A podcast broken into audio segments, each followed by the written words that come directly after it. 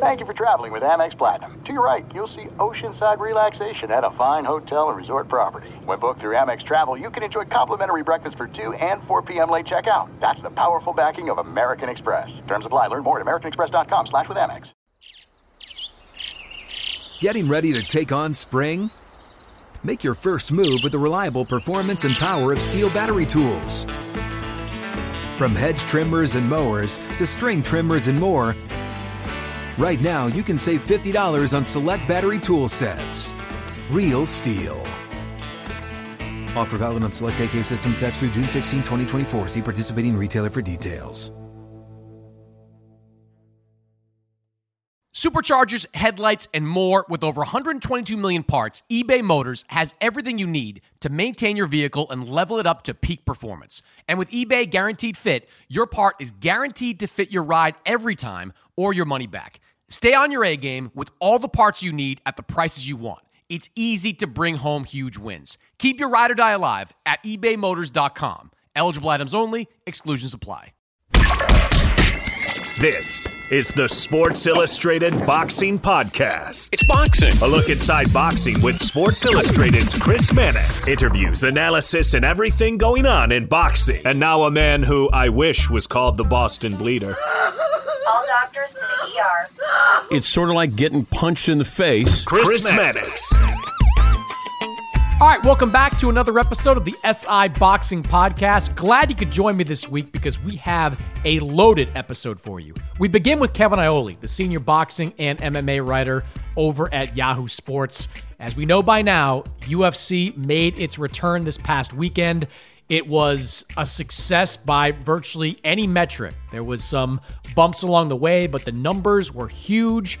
And you wonder, is the UFC and what they did now a blueprint for what boxing can do down the line. I talked to Kevin about that and much more. A little bit later on, Eddie Hearn, Matchroom Boxing, Matchroom Boxing USA. Eddie's among the top promoters that is still in the wait and see mode when it comes to the return of boxing during this pandemic. I talked to Eddie about his plans, uh, what a closed door fight could look like for some of his top fighters, that much more with Eddie Hearn. Quick housekeeping note if you like this podcast, one very easy way you can support it head over to Apple Podcasts, post a comment, leave a rating. It's simple, it's easy, it's free.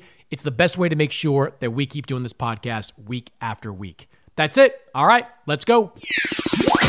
All right, Kevin Iole is here, senior boxing and MMA writer over at Yahoo Sports, also a good friend of the podcast. And uh, Kevin's out in Las Vegas, which I'm sure Kevin is still a very different place nowadays, right? Yeah, it's not actually Viva Las Vegas anymore. Uh, the strip, uh, there are going to be some people out there now moving around, unlike about a month ago, but it's still pretty dead. It's uh, this is not the Las Vegas that people would know and love. No, no, certainly a lot to lot to change for it to get back to to being that. Uh, Kevin, I want to talk to you about one specific topic, and that's uh, what we saw from the UFC this past weekend. UFC became really the first of the you know major sports in the U.S. to come back uh, since this pandemic began in mid March. They had UFC 249 in Jacksonville, Florida, and really, despite the criticism and uh, you know many people saying they shouldn't be doing it, it was a rousing success. According to reports, you know around 700,000 buys on ESPN Plus. Uh, the TV numbers, the average on ESPN for the preliminaries, uh, about 1.4 million. Uh, another 500,000 people tuned in via ESPN Plus. It peaked at 1.6 million viewers. Uh, tops in the 18 to 34, 18 to 49 demos, which are obviously huge for uh, advertising purposes. Uh, you know, you cover both sports. So let's start with your kind of UFC hat. Your takeaways from um, you know what you saw from the event and and and how it was pulled off you know, the event itself I thought was spectacular, Chris. I mean, they had a series of great fights. Really, only one fight on the entire 11 fight card that pulled off was kind of, yeah, like that way. Otherwise, you know, these guys really brought it. There were a number of fights that could have easily been fight of the night. The main event delivered. It was a spectacular fight. Uh, I, I was laughing because I looked at the stats yesterday, and, you know, I know that we always say, hey, use the punch stats for what they're worth. but there were zero jabs thrown in this fight. There were zero takedown attempts. This was just kicking and punching and kneeing and elbowing, and it was all power shots. And Justin Gaethje actually landed 72% of his power shots. I mean, it was it was crazy. So I thought, you know, from a competitive standpoint, if you hadn't seen UFC before and you watched this, you had to be impressed and you had to say, I want to see more of this. Um, from the pulling it off standpoint, I thought they did largely very well. They had the one positive test after the weigh in on Friday. Um, the bone that I would pick with uh, them, Jacare Souza, has a positive test. Um, and then there's video emerges, you know, that he's not social distancing and he, and he was with a couple other fighters and camp members. And even at the weigh in, if you look at the weigh in, you know, he fist bumps Dana White and then Dana turns around right after that and hugs uh, the, the next fighter who came came up. You know, so that is a little bit of a concern. And I have to wonder in two weeks, are we going to hear about UFC staff or other fighters that were around him that are going to uh, test positive? But I thought by and large, they did a really good job. I, I think that's something that they have to figure out. Okay, next time we get a, you know, because you know there's going to be a next time next time we get a positive test, how do we deal with it and ensure that the person uh, does not do what he did? And I think the first thing they have to start, Chris, is you don't need to take pictures at these weigh-ins, right? That you know everybody understands the time we're in. There's plenty of pictures of these guys out there. There's reporters there saying they made weight. That's all you need. Yeah, and look, you're right. There is a great unknown to it. Um, in a couple of weeks, we'll probably learn if anything uh, came of uh, you know the subsequent exposure? Were there any more positive tests as a result of that event? We don't have that information uh, right now, and I agree with you. There are little things that UFC could have done better. There's no need for a weigh-in at all. Like you could do a virtual weigh-in. Like have everybody in a different room. They step on the scale. Then look, it's the it's the 21st century. You can have you can make it look like they're staring at each other. We do it on social media all the time, having pretend face-offs with each other. And Dana can even be in the middle of it from another room. Like it can it can look like you're all mashed together for the purpose of photos. Left. Look to your left. Yeah, that's that's all you need to do. Like have a you know have a one of those kind of situations. So, but that's those are all little things, right? Like you you can clean that up and still put on a successful show and and watching it and I was one of the new viewers, Kevin. Like I don't watch UFC on any kind of regular basis. I've never bought a UFC pay-per-view before outside of like the Mayweather McGregor stuff. Um, but like I watched from start to finish and uh, most of the time I kept it on mute because I, I don't really know what I'm hearing anyway, so I don't need to have the announcers, but the way that they darkened the the the crowd, the, the the stands, you couldn't tell nobody was in the building. Like you couldn't tell at all and I thought Chris what was really interesting, at least for me as a person who watches it all the time, as the fights had more significance, as the ones that you know the title fights came on, I noticed the uh, empty arena less and less and less because it was like, hey, you're so focused on what's happening on the fight and so focused on that that you're not noticing all that external stuff. Or maybe early in the card, you're you're looking for it. Hey, what's happening? You know, I noticed when Henry Cejudo in the co-main event walked in, he threw his hat into the crowd, which he always did, and of course there's an empty crowd there. I asked him about that at the press conference. He said, I just want to stick with my routine, and I did my routine. But yeah, I, I thought it came off. I thought they did really well. I, you know, I give them a B plus for it. I think the only reason it's not an A is because of the, you know, Jacare lack of social distancing uh, after his positive test. But I, I thought they did really well, and they showed a good blueprint, at least for combat sports. I don't know about team sports because that's a whole different thing. But for, you know, boxing, this is something that can be followed, and, and, and it's pretty good. Well, before I get to the whole blueprint side of it, you, you, did talk to some of the fighters that participated afterwards. I mean, how did they feel about, you know, being part of an event? And I understand, like we said this with the caveat, we know there is some kind of language in their contracts that they're not going to say anything too sharp. But I mean, what what was their sense about being part of an event that didn't have a crowd? You know, most of them were saying that they didn't even notice it. You know, the the comments that they did make were, "Hey, I could hear the announcers talking," and that you know, two fighters, Greg Hardy, the ex NFL player, and Carla Esparza, uh, the former women's champion. Uh, they both said they heard Daniel Cormier talking and giving advice, and so they adjusted doing what he did. And both of them were in trouble, came back and won their fights, and so you know that was kind of interesting. Um, but other than that, you know, most of them said, hey, that it was just like a normal fight. You got in there and we're used to going in the gym, and that's how it is in the gym, and, and we do it. And, you know, Tony Ferguson in the main event, he pointed out that, hey, when you're in the Ultimate Fighter, that's exactly like uh, like it is. So you know, it wasn't that unfamiliar to them, and I, I, think they were all saying, "Hey, we're you know we feel comfortable, we feel safe, and uh, we felt like it was done done properly." Yeah, you know, it remind and you've covered a lot of Olympics. It reminded me hearing those fighters say that they could hear the ringside, you know, uh, announcers. It reminded me of how at the Olympics sometimes you have boxers that are getting advice from their corner, but they're also looking at like their dad in the stands or their trainer in the stands, like hearing him shout uh, information at them that they ultimately incorporate that into what they do. Um, you have a great understanding of the financial models of boxing and UFC. And they're very different models, right? Like the top earner, at least by the Florida Commission numbers, was Tony Ferguson at this last fight, about half a million dollars. Headliners at major boxing events make way more than that. Even in guaranteed money, they make way uh, more right. than that. Eh, from a strictly kind of financial perspective, is it possible for boxing to pull off what UFC did? Well, I th- no, not at the at the prices they pay right now. I mean, like let let's look at that Terrence Crawford and Amir Khan fight that Top Rank did last year. So it's about a year ago now, maybe a little more than a year ago. It sold less than a hundred thousand on pay per view. If I remember correctly, Terrence Crawford made over five million dollars guarantee for that fight. Plus, he's getting a take on the pay per view. Um, you know, you had a decent gate, but not a huge gate. Um, the numbers just don't add up. You're paying those top two fighters so much money. There's no other money left for anybody. And so people wonder about why are the undercards bad? Why isn't there more promotion? You know, UFC does things like they build the Apex Center, they build the Performance Institute because they have money left over after the, they pay the fighters that they can do these things and they can use it. So, you know, it's kind of a different way. I think Ferguson will end up making close to two million on that fight, um, and Justin Gaethje probably, you know, maybe a million and a half, you know, a million and three quarters, something like that. Um, you know, the top stars, Conor McGregor uh, is, you know, is in eight figures. Khabib is now in, you know, in eight figures uh, when they fight, but. I think you know they have something there because nobody can complain about making a seven, several million dollar purse with upside, and then you're able to put the promoter's able to put other fights on the card, and you can make the sport better. And I think as you grow the sport, you know it, it benefits everybody, and everything exponentially grows. I think the fighters really have to look at that. Yeah, and one thing I, I, I think when it comes to boxing is that it might be a little too simplistic but you say to a fighter like Terrence Crawford, like, here's what you made in your last fight.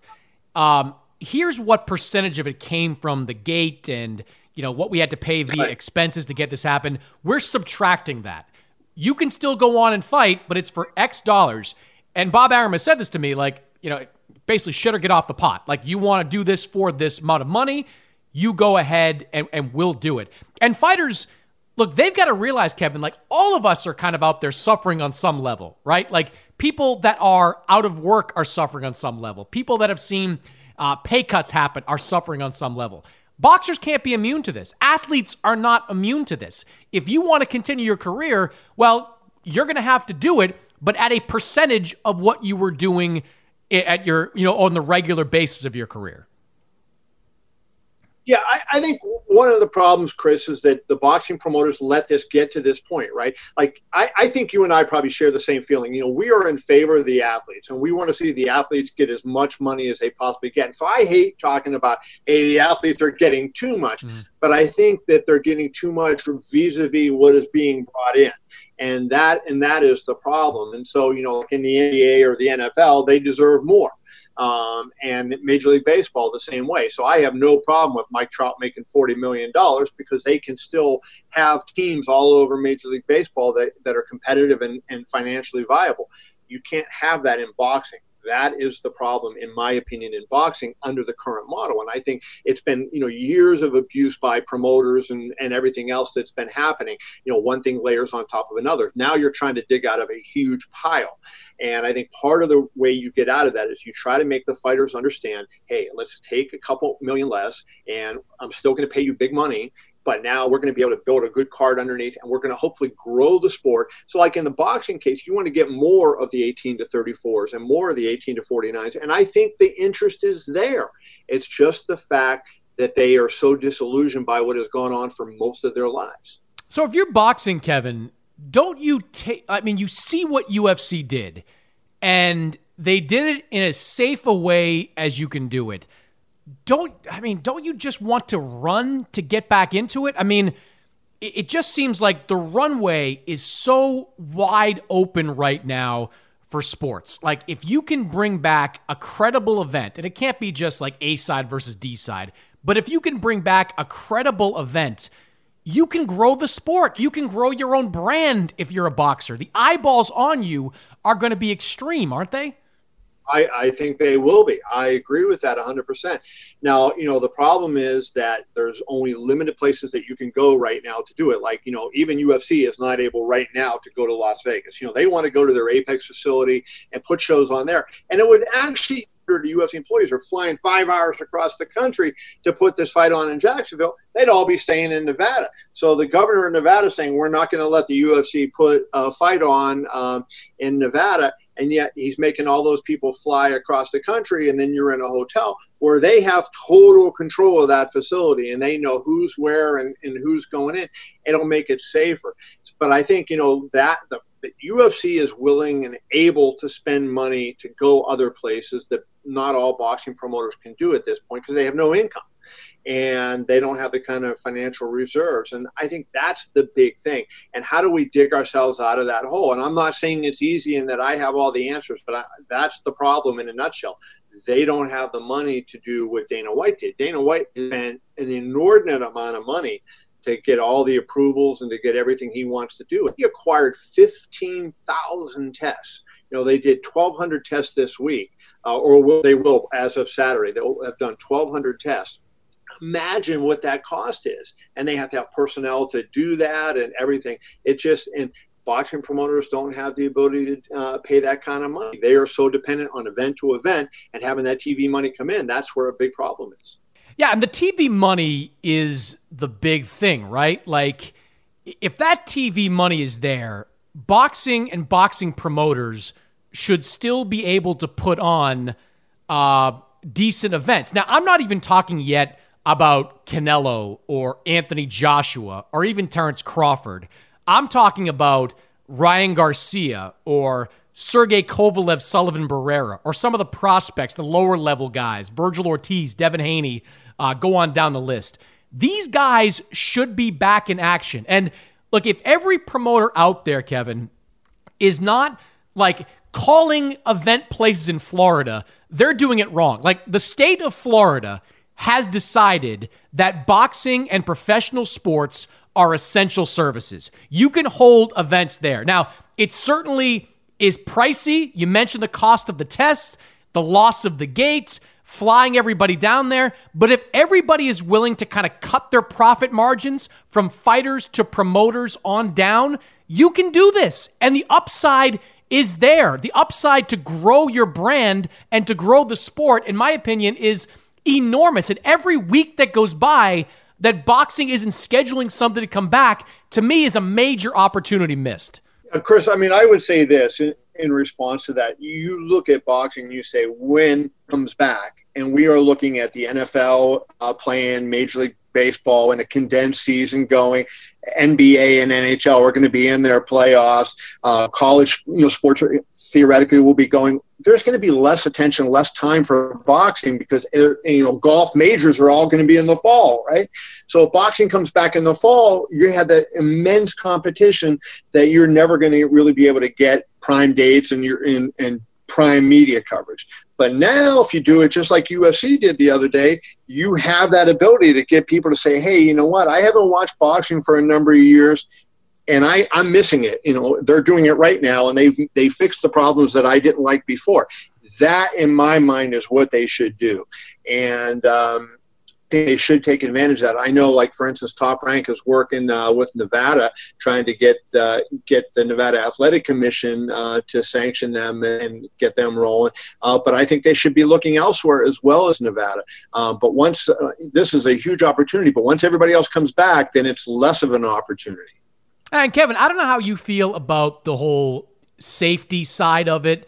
Um, but like, I mean, there's a lot of Twitter tough guys out there that you know come at me when I write columns about boxing coming back, who say, you know, talk to me in three weeks. It's not ready to come back yet. We're in the middle of a pandemic.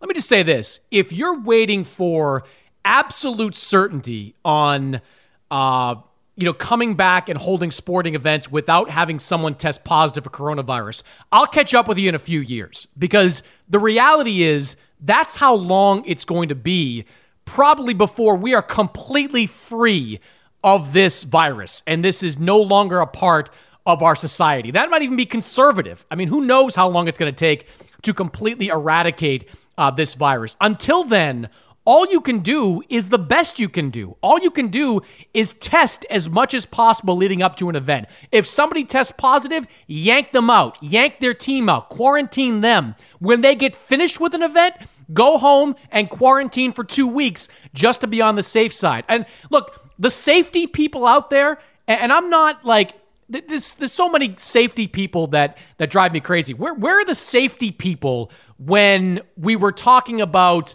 like fixing the sport after Patrick Day died? Where are the safety people that are you know, are not there talking about undercard VADA testing and and all the, the drug test needs to go on across the sport. I mean, I just the, the safety people kind of drive me crazy because I don't feel like they're being honest with, you know, their arguments about fighter safety. We do need to do everything we can to keep fighters safe, but at some point there's going to need to be calculated risks take if you want to get the sport going again. Yeah, I mean, Chris, what I think, you know, like I liked what the UFC did. I was against California and I was going to go to Tachi Palace when they did that because you know it was a rogue event.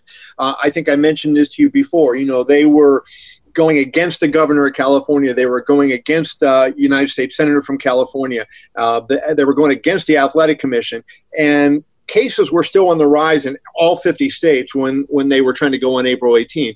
Now, you know, it's different. And while I don't I don't want to I agree with you the virus is nowhere near contained, but it's slowed down a lot. And now you have the state of Florida approved it, and we see states that are now willing to have combat sports come back. And so my my thing is this: learn from what the UFC did. Boxing should learn from that. So the one thing that UFC can work better is, hey, don't let anybody get together. There's no reason for the coaches to be with the fighters until you know and, and when they're training like the coaches don't need to be at the weigh-in you know any of that kind of stuff you know let the commission be there let the person get on a scale and then go back to their room there should be nobody wandering around the hotel. There should be nobody hanging out in common areas. Um, that type of thing. And I think if they do that, then you know you can make a lot of improvements and you can have these events safely. That is what we have to do because, like you say, it's going to be a long time before there is no coronavirus in, in this world.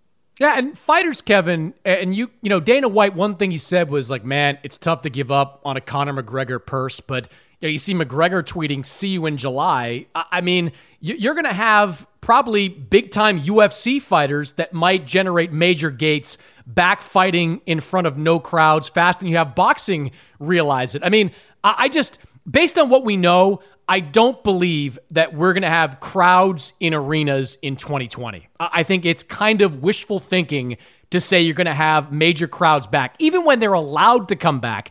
Pretty good chance people don't go to arenas until there's a, a vaccine in place or some kind of advancements in medical technology. So these these up these upper level fighters who are kind of dismissing the idea of fighting behind closed doors, okay, but we'll see you down the line because you either take the TV money minus the gate or you don't fight at all. I mean, that's kind of where we're headed, isn't it?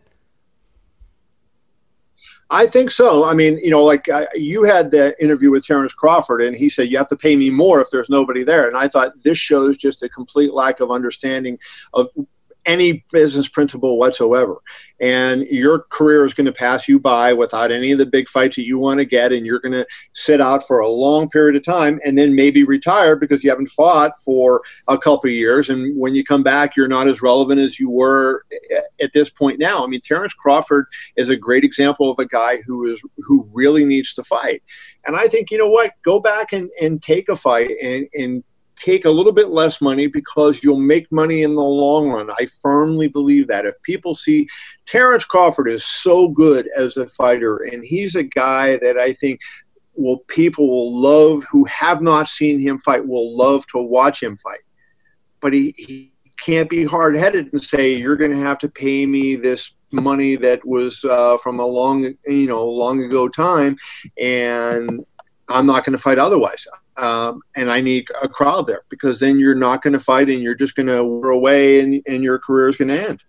Is it like is it frustrating for you as as a boxing fan to kind of see this? I mean, we're, we're journalists first, but we're both fans of the sport. Like we like to watch it and we uh, hope it grows. But like just to see if they really wait until like August, it just feels like an opportunity that's wasted. And for these networks too. I mean, you know, ESPN, which has nothing on its air now but like classic fights and at home studio shows. Same thing with Fox. And, you know, DAZN is a subscriber based service that its subscribers are starved for, for live content. They're dying. These are mostly hardcore boxing fans that really want live content and are willing to re sign up or sign up to watch it. It just feels like there's there's just so much opportunity here for boxing to capitalize. It, it just seems to once again be taking like a bazooka to its foot uh, by not coming back as, as fast as it should. Yeah, I, I, agree with you. I mean, I think you know we've uh, we're on the same page where we need to see boxing promoters take very solid steps forward. And, and we all understand the risks that are out there, but there's ways to uh, minimize the risk that, you know, that is that you face. And, you know, top rank, one of the things they're talking about doing is maybe four or five fights on a card and, you know, having more frequent cards, but less, you know, on a card. So there's less people at a given spot. I, I mean, I can live with all those kind of adjustments, but I think the promoters need to get out there and get, um, and get the fights on as quickly as they can. They have the opportunity to do it, and I think um, you know there, there's a blueprint that they can go and they can take from what UFC did, and I'm sure Dana White would share that information with them um, if if they ask. And I'll tell you, maybe it's a licensing opportunity for Dana White. You know, maybe he calls it, you know, Zuffa Medical or whatever he wants to call it, and um, and and sells them his plan that he did and that he came up with uh, with his staff that allowed their event to go on. But there there is, it's been proven there's a way to do this and do it safely. And I think that you can go forward with this. Always going to be risk uh, for somebody, but as long as you do it as safely as possible and minimize that risk as much as possible. And I think that that's what UFC has done. Yeah, risk isn't going anywhere anytime soon. Um, but you're right. You know, maybe you can work with Dane on the medical side of it, and you know, more importantly, for boxing promoters, get to work, man. Like, get out there, be proactive, get the sport back up and running. It's not it's not being opportunistic. I mean, I guess it is being opportunistic, but it's not being, you know, uh, insensitive to the pandemic to want to get back and back into action. I think every business wants to get back to normal, and boxing right now has an opportunity to establish some kind of normalcy. They just have to, you know, get creative and work harder to get back out there and uh, ultimately do it. Uh, Kevin, always appreciate your time, man. I'm sure we'll be talking uh, a lot, a lot kind of the days ahead as UFC uh, and boxing try to get back into the mix. Thanks for joining me, man. You got it, my man. Thank you, Chris. Motors is here for the ride. Now, I'm supposed to talk here about what I remember and what I loved about my first car. And that's easy for me to do because I still have my first car.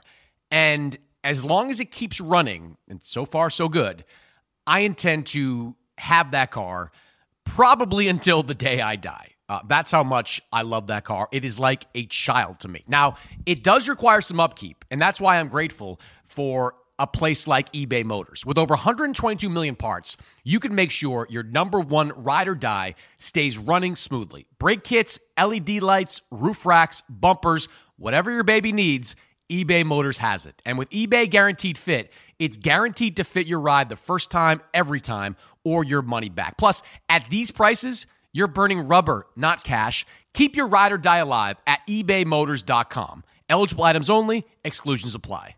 There are some things that are too good to keep a secret. Like how your Amex Platinum card helps you have the perfect trip. I'd like to check into the Centurion Lounge. Or how it seems like you always get those hard to snag tables. Ooh, yum. And how you get the most out of select can't miss events. With access to the Centurion Lounge, Resy Priority Notified, and Amex card member benefits at select events, you'll have to share. That's the powerful backing of American Express. Terms apply. Learn more at americanexpress.com slash with Amex.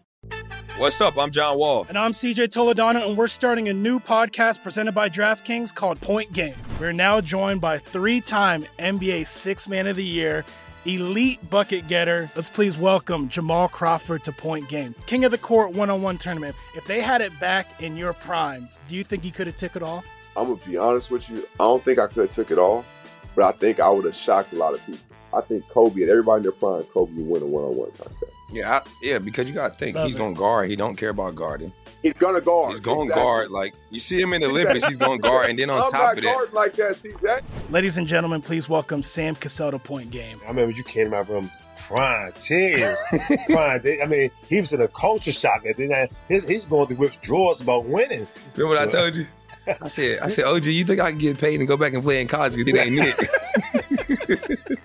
Check out Point Game with John Wall and CJ Toledano on the iHeartRadio app, DraftKings YouTube, or wherever you get your podcasts. All right, joining me now on the podcast, the man that has traveled many miles, but not a lot recently, Matchroom Boxing, Matchroom Boxing USA promoter Eddie Hearn, coming to us from his home in England. Eddie, how's it going, man? Yeah, you're right. Actually, It's- been so weird. I haven't had a flight since the Jessie Vargas Mikey Garcia fight, which was due uh, February 29th or something like that, wasn't it? So I haven't been on a plane for March, April, May, and probably won't in June. It's four months of the year, so I feel pretty good, Chris. To be honest with you, like I've, I've been sleeping properly, been trying to work out a lot, but obviously eating a lot as well because there's not a lot else to do. And here, obviously, every country is different. We we watch from afar your uh, leader extraordinaire, Mr. Trump, every day come out and give his press conferences. That's that's been almost great entertainment for us over here. And we wait on ours, and we got one last night, which was as clear as mud, to be honest with you. Um, but kind of news today that they're going to start allow sport back behind closed doors from June the first. Um, that's not every sport because every sport has different kind of requirements, and obviously you see the UFC running at the weekend, and I think f- for me just now it's been a period of nice to spend some time with the family, sort of just consolidate the mind a little bit about where we're going with boxing. I think it was a whirlwind, wasn't it, for everybody, where it was like, you know, DAZN come in, everyone's spending crazy money. Sometimes you get it right, sometimes you get it wrong. But if you get it wrong, don't worry, there's another week next week. And it's just, it's kind of all bundled into one. And I think it's been a good time of reflection and consolidation as well for the business and for the sport to understand what we were doing right, what we were doing wrong. And I think probably a time for most promoters, myself, I know Bob Arum's been quite vocal about it, to just sort of sit back and say, okay, let's just think about what we're doing here, you know, and just try and get things right, maybe adjust the market a little bit, and just just start planning for the future to, to probably give the sport a little bit more longevity by just trying to stop the craziness and the madness and, and starting to think a little bit more. So, uh, you know, I've enjoyed it. I'm ready to go back to work. We are kind of filtering back to work here a little bit. I don't know how many Zooms I've done in, in 12 weeks, but it's probably over 100. Um, and yeah, I mean, it is what it is, just a mad time. I mean, we, we were flying, you know, it's, it's so strange that about a week before this all happened, I just finished a document which was detailing my our, our expansion into about another six markets, you know, Australia, uh, into the Middle East, into Canada, into Germany, and then bang, crash, bang, wallop, this happens. So it just shows you that anything could happen, you know, in life and in business. And I'm excited by what lays ahead. And I'm excited about the closed door, behind door, closed doors, whatever you want to call it, the challenge. Because it's not going to be easy. And no one's, certainly in the UK, I think we're the only people really that can do it. In America, there's going to be three or four or five people trying to do it, but it's not going to be easy. And it's not just a case of just sticking it in a studio. You know, there, there's there's going to be a skill to it, an art to it, and I'm I've been trying to get my head around that as well. All right, let, let, me unpack a few things that you said there. One was you mentioned the UFC, and they went this past weekend in Jacksonville, Florida, a state that has effectively opened up to all sports and combat sports and, and things like professional wrestling have already jumped into that fray. Um, what, what were your takeaways from what UFC did? Because I watched the the TV product, Eddie. It you know, I, it was certainly strange at times to see fighters walk out in empty arenas, to see uh, you know big hits not accompanied by the soundtrack of a crowd. Uh, but from a television perspective, they seemed to be able to pull it off. They, it certainly wasn't flawless uh, because of the positive test of one of the fighters and two of the members of his camp. But as a promoter, what were your takeaways from watching UFC jump back into it? So I think like I, I did a few interviews a couple of weeks ago where I, I, I, said things like felt like a little bit of bad taste at the time. I do think it's a moving beast in that sort of everything gets better, and once someone does it, it's almost acceptable. And you have to really applaud Dana White for pulling it off. You know, I, I I've not criticised him about it, but it wouldn't yet feel right for me. I'm just talking about here, you know, and uh, America's different. It's state by state you know, some people, and if it's allowed, you can do it. I mean, that's the reality. It's just not allowed here yet. So it didn't quite sit right with me. But as it went on and it got closer to the event, closer to the event, I just messaged him on Friday and said, You're a crazy mofo. And he come back and he said, Thank you. Thank you, brother. You know, I appreciate it. And and then he, he messaged me yesterday and said, It was massive. You know, got one down, two or three more to go then it's over to you, you know. And I said, and I went back to him and I just talked about like, there's, there's a couple of things. Firstly, from a TV perspective, um, I like the fact that you can hear the shots land more. You can hear the fighters breathing when they're in trouble. You know, there is a lot of compelling components to the, the fight sport behind closed doors and the rawness of it. I'm still get, still trying to get my head around the arena itself. When I come back in the UK, I've got plans that we're building something very impressive. That it's not going to be in an arena with empty seats. I don't know whether that's the look that I want. It's easier to do. And listen, there are so many barriers, Chris. You know, like we're putting documents together at the moment for the US and for the UK, and it is like it's so difficult to do. I can imagine a lot of people gearing up to do it, and then halfway through just going, do you know what? Let's just give it another couple of months because it's going to be easier and, and so forth. So I really applaud the UFC for for going through with it. There are things that they did that I think they, they made mistakes, and I think they know that. And I think that really includes this creation of a, an area that has to be like an isolation point before you move into fight camp. You know, so like with them, you had a fighter who took his test, moved into the fight camp, weighed in, etc and then they found out he was positive. For me, you have to test these people, get all the results. When they're clear, you move them into a, another area, and that is a sterile environment. So, but again, it's not easy. You know, they're going they're going to make mistakes. So I, I, commend them. I thought the event was great. Uh, was a bit weird, you know, when you had sort of Joe Rogan saying, "Right, make some noise," you know, or "Let's hear it for so and so," and then it sort of pans back to the studio. But it is what it is. And I think you have to make it as fascinating as possible for the audience. You have to tell the story. You have to speak to the fighters about it. Like I've been doing a lot of interviews at the moment saying to fighters, how do you feel about it? You know, are you still going to get that same buzz? Are you going to be able to raise your performance to where it needs to be? Some will perform better, some will perform worse, but we've got to tell that story. And I think you know, what UFC did to a certain level, but you know the testing, everything. It's got to be so documented, Chris. It's got to be like live updates, you know, across social media. Here we are. We're opening the envelope, you know, for Ferguson, and he's negative. Right. Let's hear it for Tony. Off you go. He goes, you know, to, to fight go. So But it's, it's Is it's that a little narrative- too glib? Is that a little too Yeah, glib? probably, For, probably you're right. Yeah, yeah. But you get what I'm saying. I mean, it might not be the best idea, but but it's got to be the drama of everything. So you know, and we will be staging world championship fights behind closed doors, like in in in environments. Obviously, we've got our plans in America, we've got our plans in the US. The dates are very different.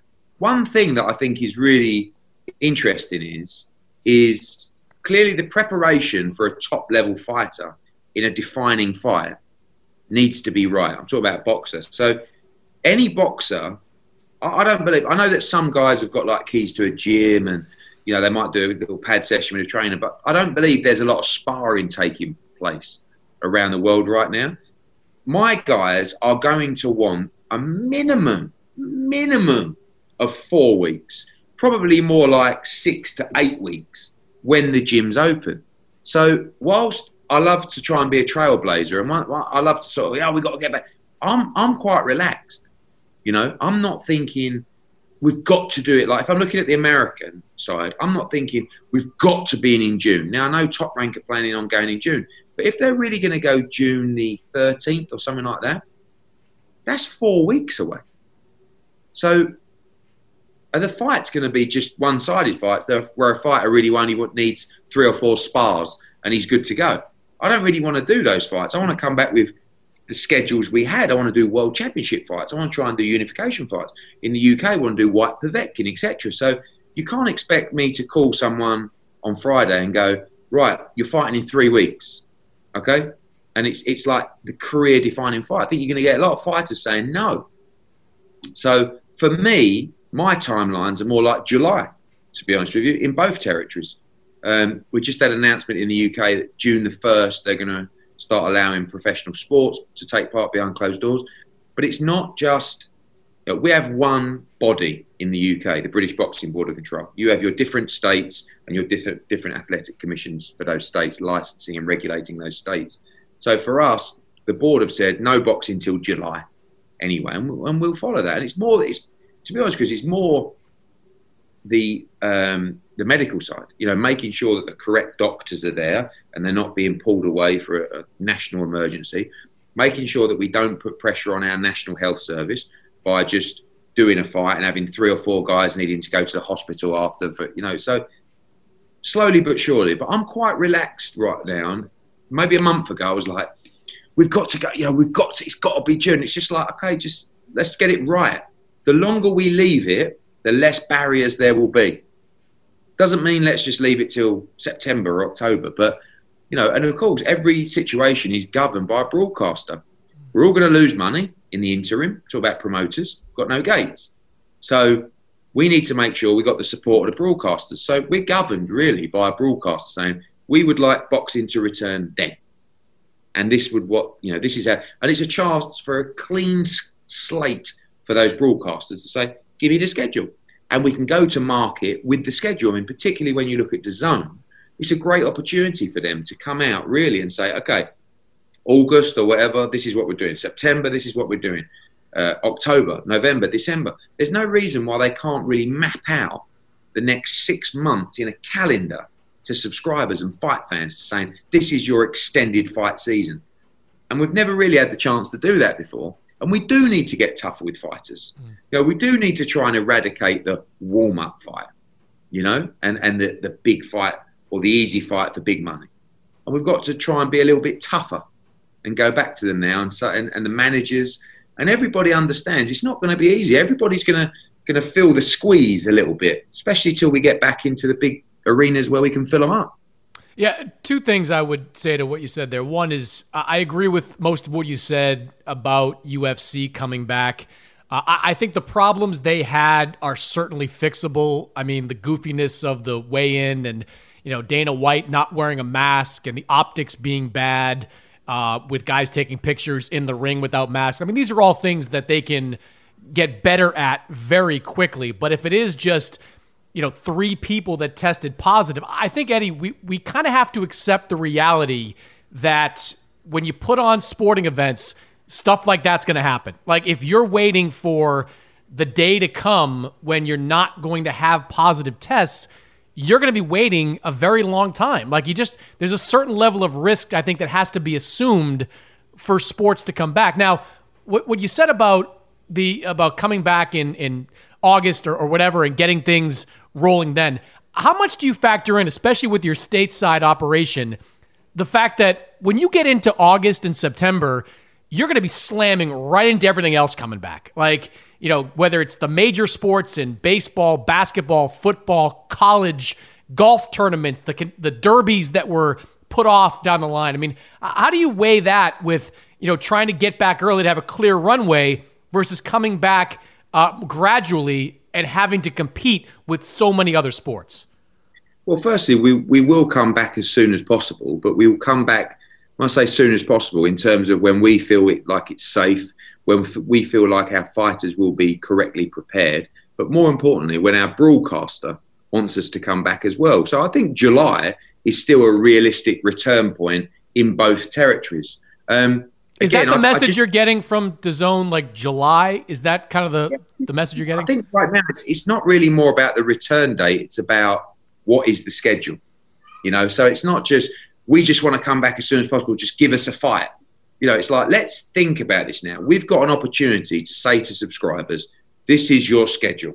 And I think that schedule should run till the end of December, you know. So I think for us, it's more about what the broadcaster desires more than anything else. So we do, you know, I want to make that clear. We want to return as soon as possible. A big problem that all sports are going to have now is the competition in terms of coming back and particularly s- scheduling. You know, if you look at the UK, when we come back in July, we're going to be bumping into the Premier League football that are talking about playing three games a day.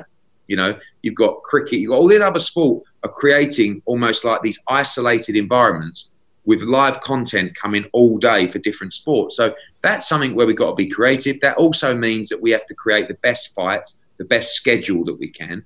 And that's why when I talk about the easy fights and the fights that might not be so compelling, it's really time to give those the big elbow and say, I'm sorry, that's not going to happen.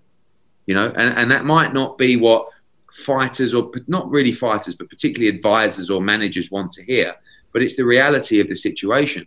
So if you want to take an easier fight or you don't want to step up and be in a fight that subscribers and the, the, the, the boxing fans want to see, you can wait. Do you know what I mean? So, it's almost like I feel like we're moving more, a little bit more towards the UFC model now, where it's going to be right.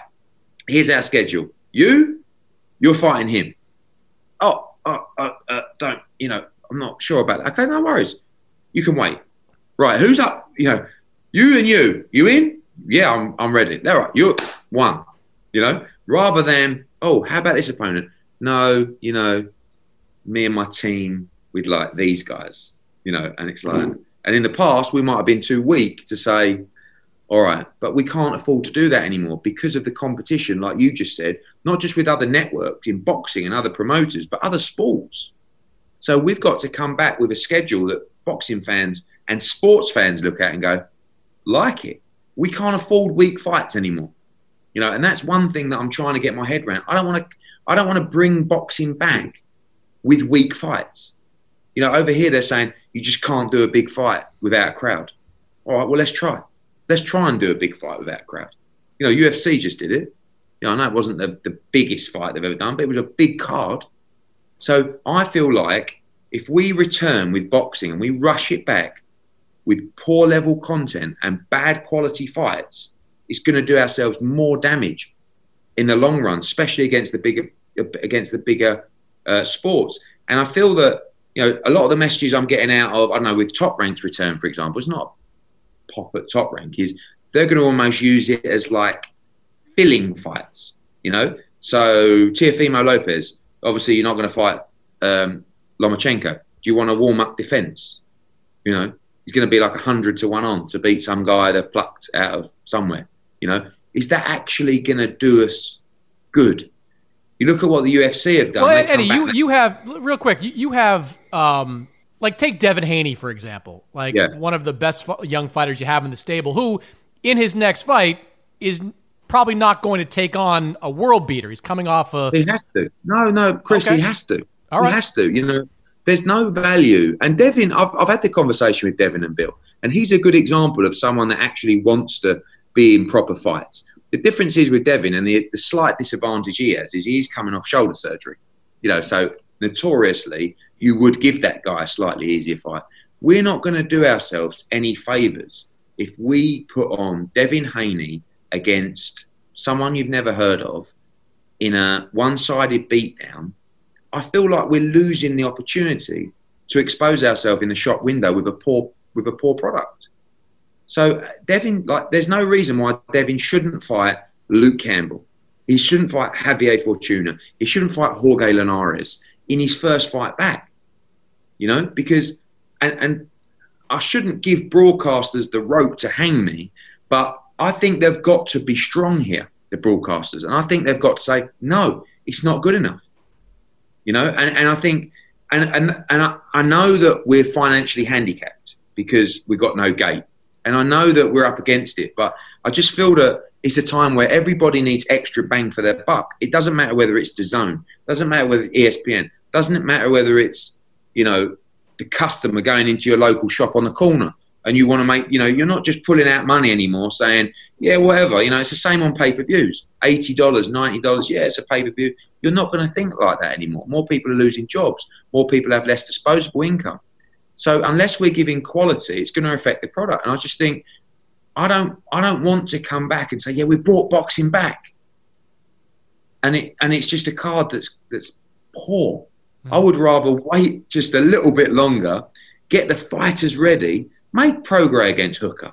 You know, make 50-50 fights, Haney against Luke Campbell. You know, we, we know the bigger fights we want to make, Canelo against Triple G, Canelo against Billy Joe Saunders, Joshua against Fury, Pacquiao against Mike. But in that short, medium term, we have to all invest in our sport to make sure that we keep up.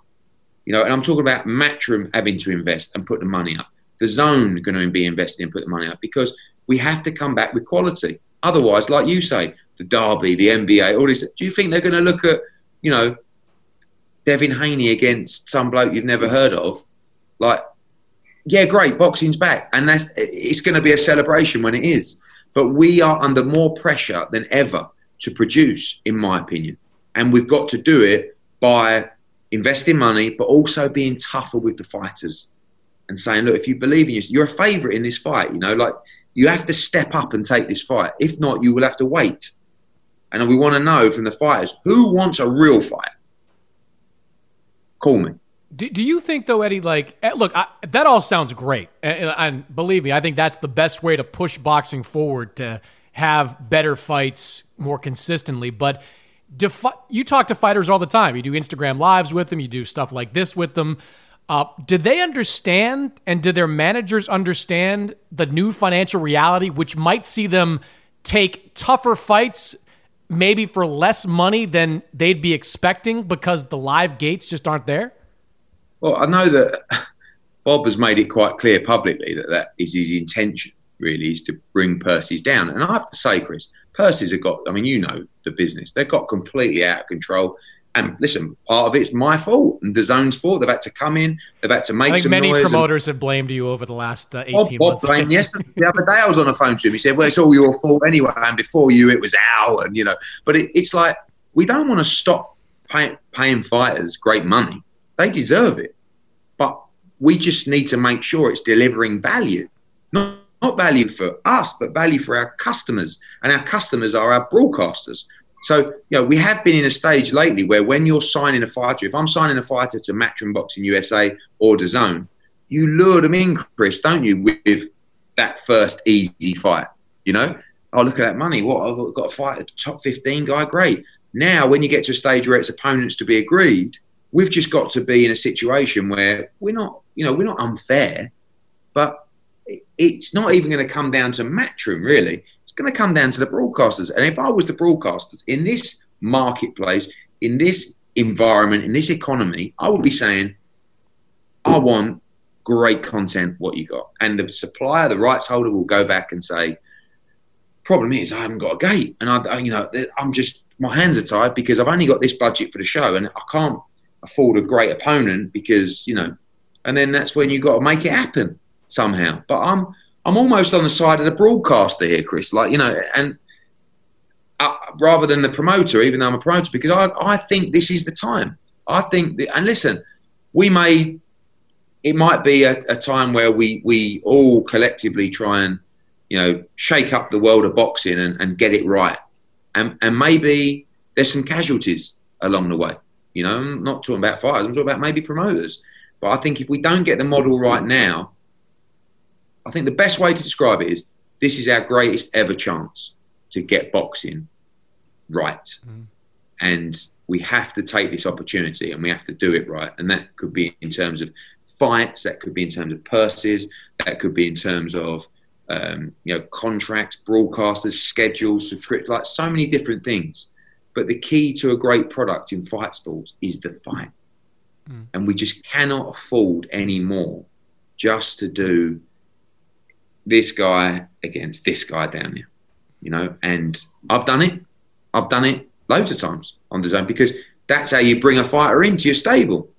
So we either have to accept we may lose fighters or we might not sign any more new fighters, but we have to be fair. But we have to say you've got to give value and you've got to fight. And this environment now, this economy says you need to be in a real fight, and you'll get great money for it. But I, you've got to have a.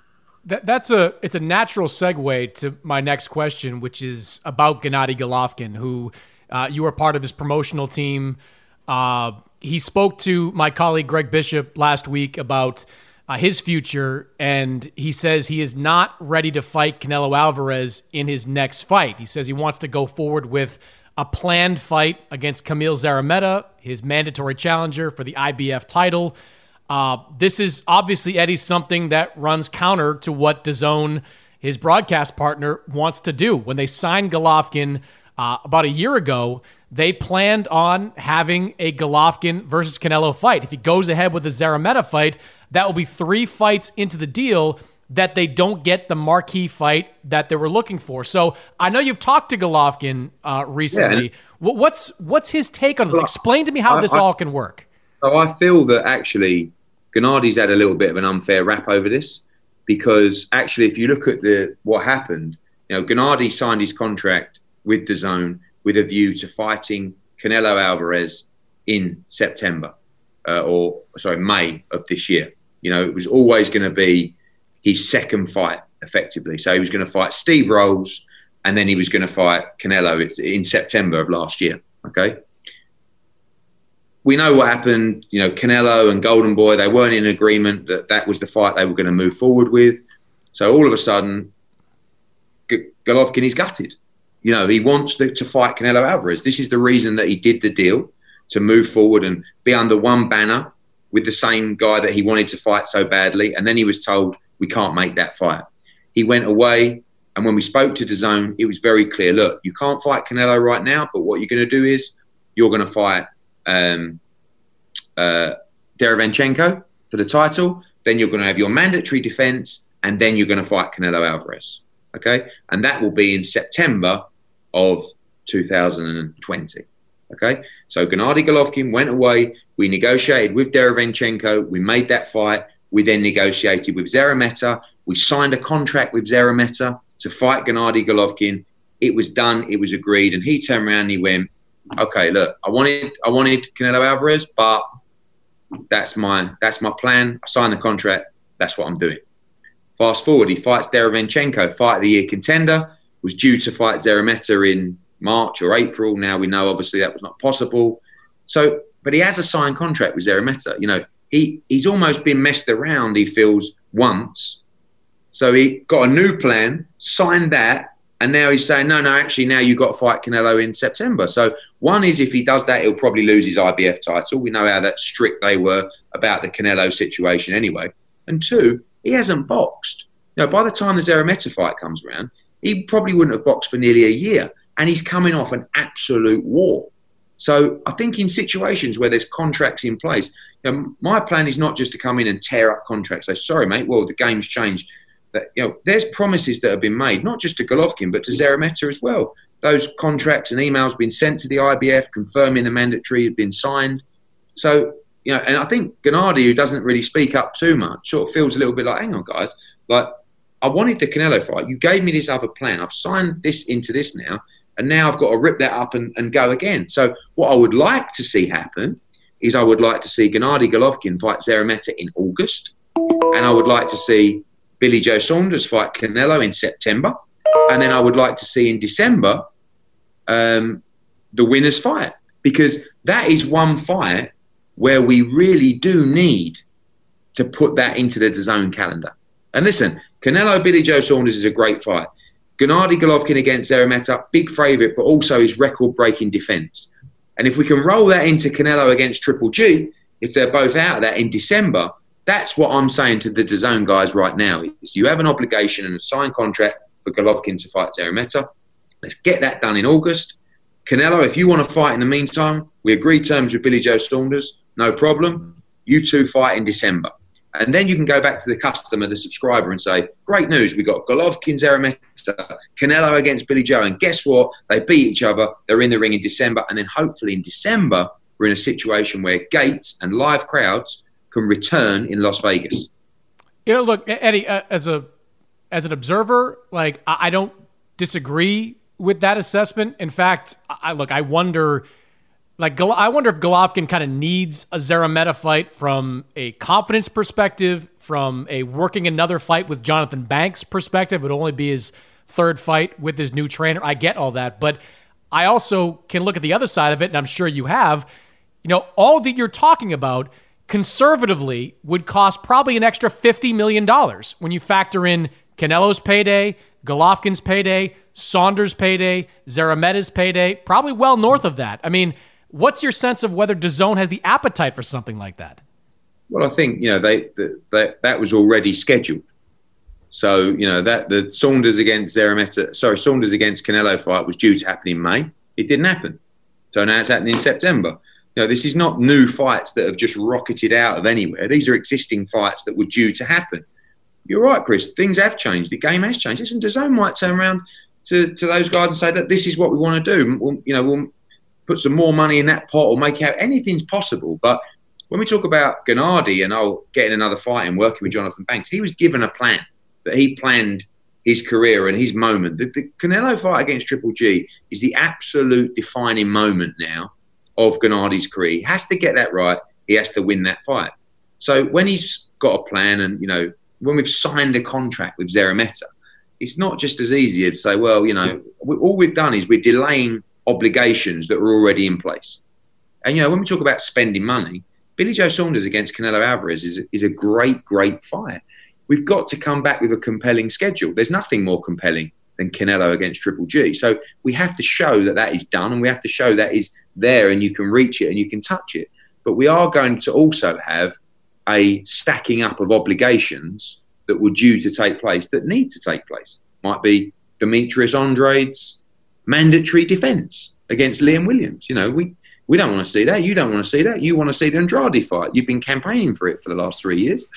So, so there are Charlo, there are Charlo going to be, fight. Charlo fight. no, sorry, Charlo fight. Yeah.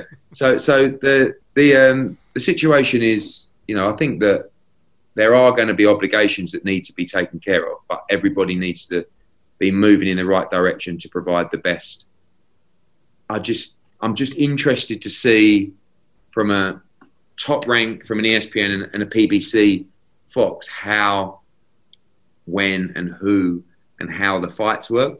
Because my plan right now is basically try and put the same schedule together that we had before. But I don't think that's everybody else's plan. I hope it's not because we're going to be in a good spot. But it's going to be expensive. You know, we're going to have to bite the bullet on a lot, you know, over the next six months. But it is what it is. You can either do it or go back to sleep. And, and when you wake up, life may never be the same again. But have you like just to to put a button on this? I mean, have you had any conversations with the people at DAZN since Golovkin went public with his desire to fight or his insistence, I guess, that he's going to fight Szeremeta next? Yeah, of course. I mean, look, we speak to DAZN all the time, and, and we're building our schedule now with them. Of course, they want Canelo against Triple G as soon as possible. You know, naturally they would. But to be honest, Chris, they always have done. Mm-hmm. You know, but for one reason or another, it hasn't come as quickly as they would have liked. So, whilst they want that fight next, they also understand that you know Gennady was given a plan to move forward with, and you know there has to be that has to be uh, considered as well.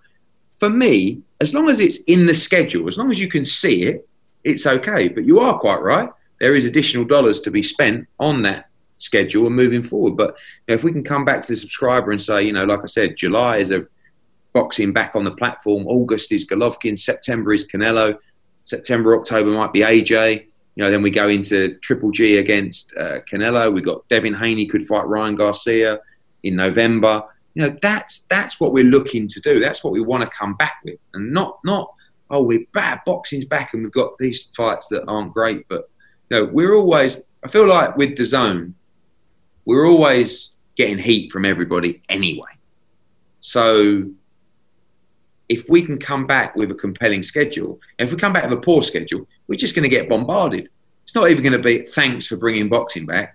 It's going to be, whoa, what is this? You know, we have to be outperforming our competitors and outperforming their schedules. One of the things, Eddie, that mitigates cost in in an event like this is doing it overseas. I mean, I I think no one would argue that the Joshua Ruiz rematch gave DAZN huge bang for its buck, uh, based on the subscribers it pulled versus uh, the cost that it had. I mean, you have explored Golovkin in Kazakhstan before. Do you consider that still on the table for his next fight if he goes ahead with Szeremeta?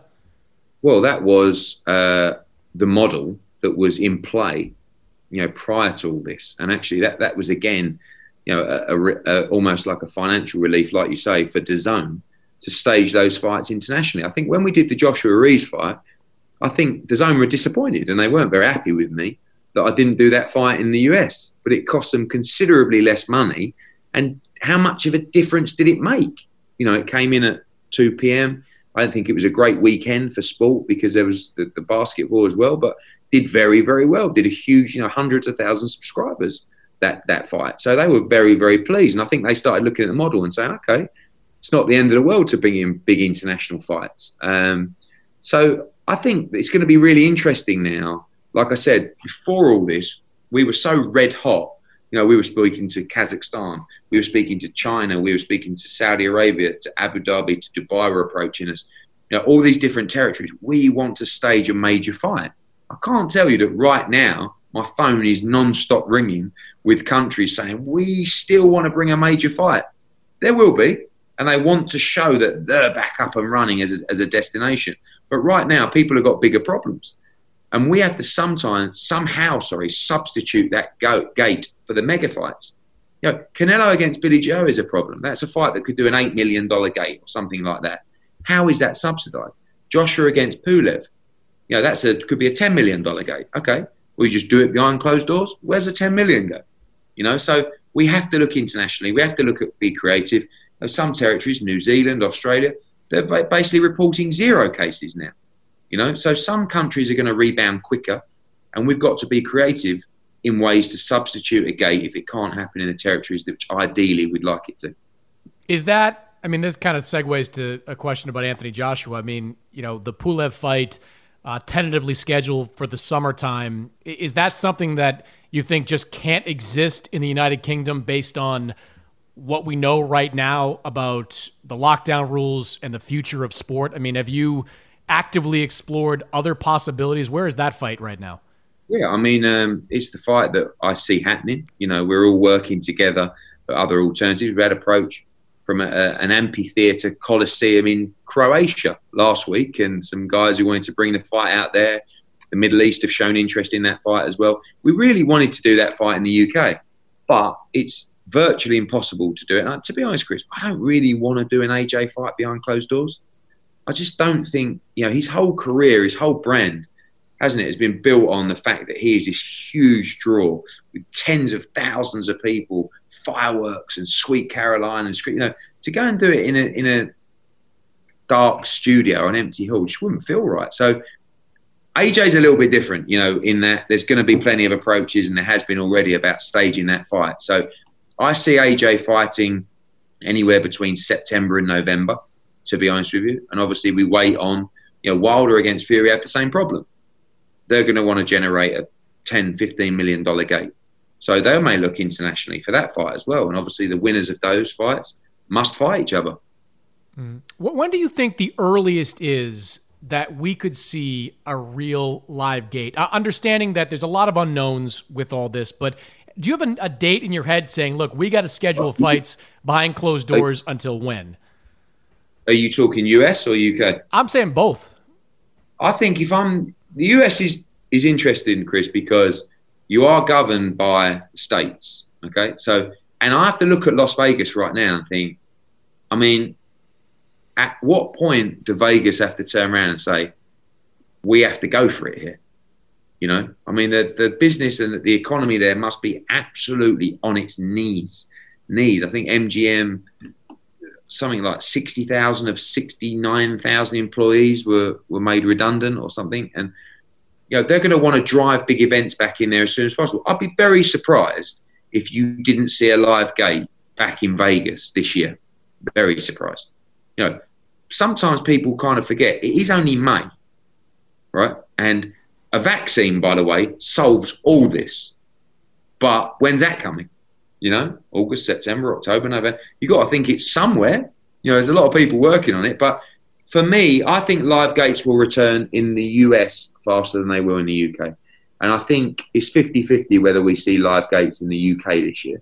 But I, I believe you will see live gates, particularly in Vegas, you know, around November, December. And, and that would open the door then for a Canelo Alvarez Triple G fight. You know, maybe a, a Joshua fight, maybe a Fury Wilder fight. And, and you know that MGM, you know, all these big organizations are going to need to bring major fights to, to Las Vegas because they're going to have to open that place up, drive people back in, and they'll be gunning for, for major fights, which will be good news. And that's why we have to try and make them. Does that take your you know, you have other significant UK fighters. I mean, you've got the Usyk Chisora fight that was scheduled for uh, this month. Actually, I mean, does that are you does that mean those fights just can't happen in the UK, or are you willing to do stuff like that behind closed doors? I think we have to do some behind closed doors. I mean, I've already made plans for Whyte Povetkin behind closed doors, which may add Katie Taylor and Serrano onto that bill as well. That's a uh, you, that's a fight that was going to generate well over a million pound gate. You know, so it's, it's not easy. But again, I've made the decision that I will start with Whyte Povetkin um, as, as our first big fight back because I don't want to do rubbish.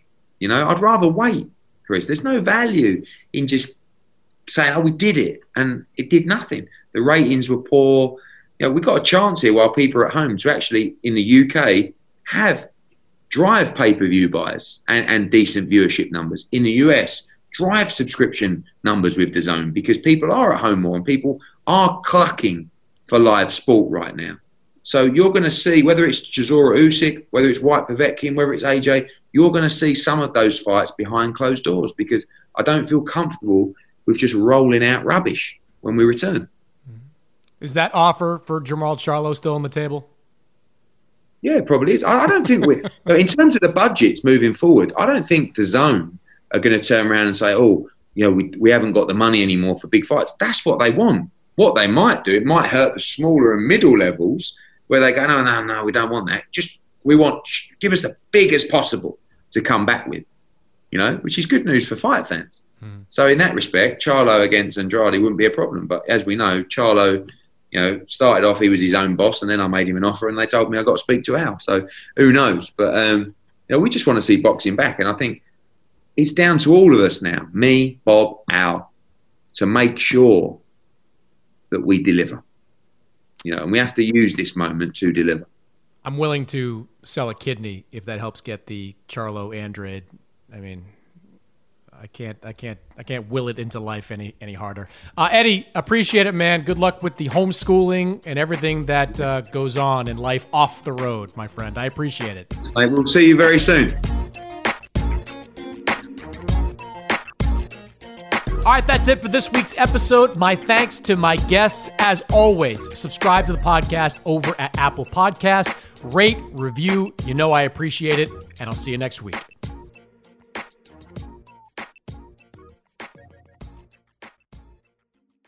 Thank you for traveling with Amex Platinum. To your right, you'll see oceanside relaxation at a fine hotel and resort property. When booked through Amex Travel, you can enjoy complimentary breakfast for 2 and 4 p.m. late checkout. That's the powerful backing of American Express. Terms apply. Learn more at americanexpress.com slash with Amex.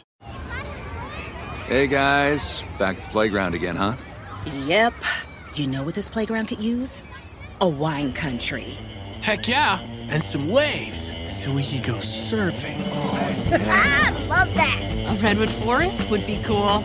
I'm in. Ah, ski slopes. Let's do it. Um, can a girl go shopping? Yeah, baby. Wait. Did we just invent California? Discover why California is the ultimate playground at visitcalifornia.com. I'm so excited to tell you JC Penney and country music singer-songwriter Walker Hayes are partnering together on a new limited time men's collection for the everyday guy. What I love about Walker Hayes is his laid back nature. He's a family man and being a country megastar while also having seven kids. You know, he likes to keep his style cool and casual. This new collection is perfect for the guy living the t shirt life or someone wanting some fresh options that feel just as good. It's easy to wear, affordable styles that celebrate the ultimate family man, along with the quality, durability, and sensibility dads appreciate. Available online Saturday, May 4th at jcp.com and in store Thursday, May 16th, just in time for Father's Day. Limited time only. JCPenney, make it count.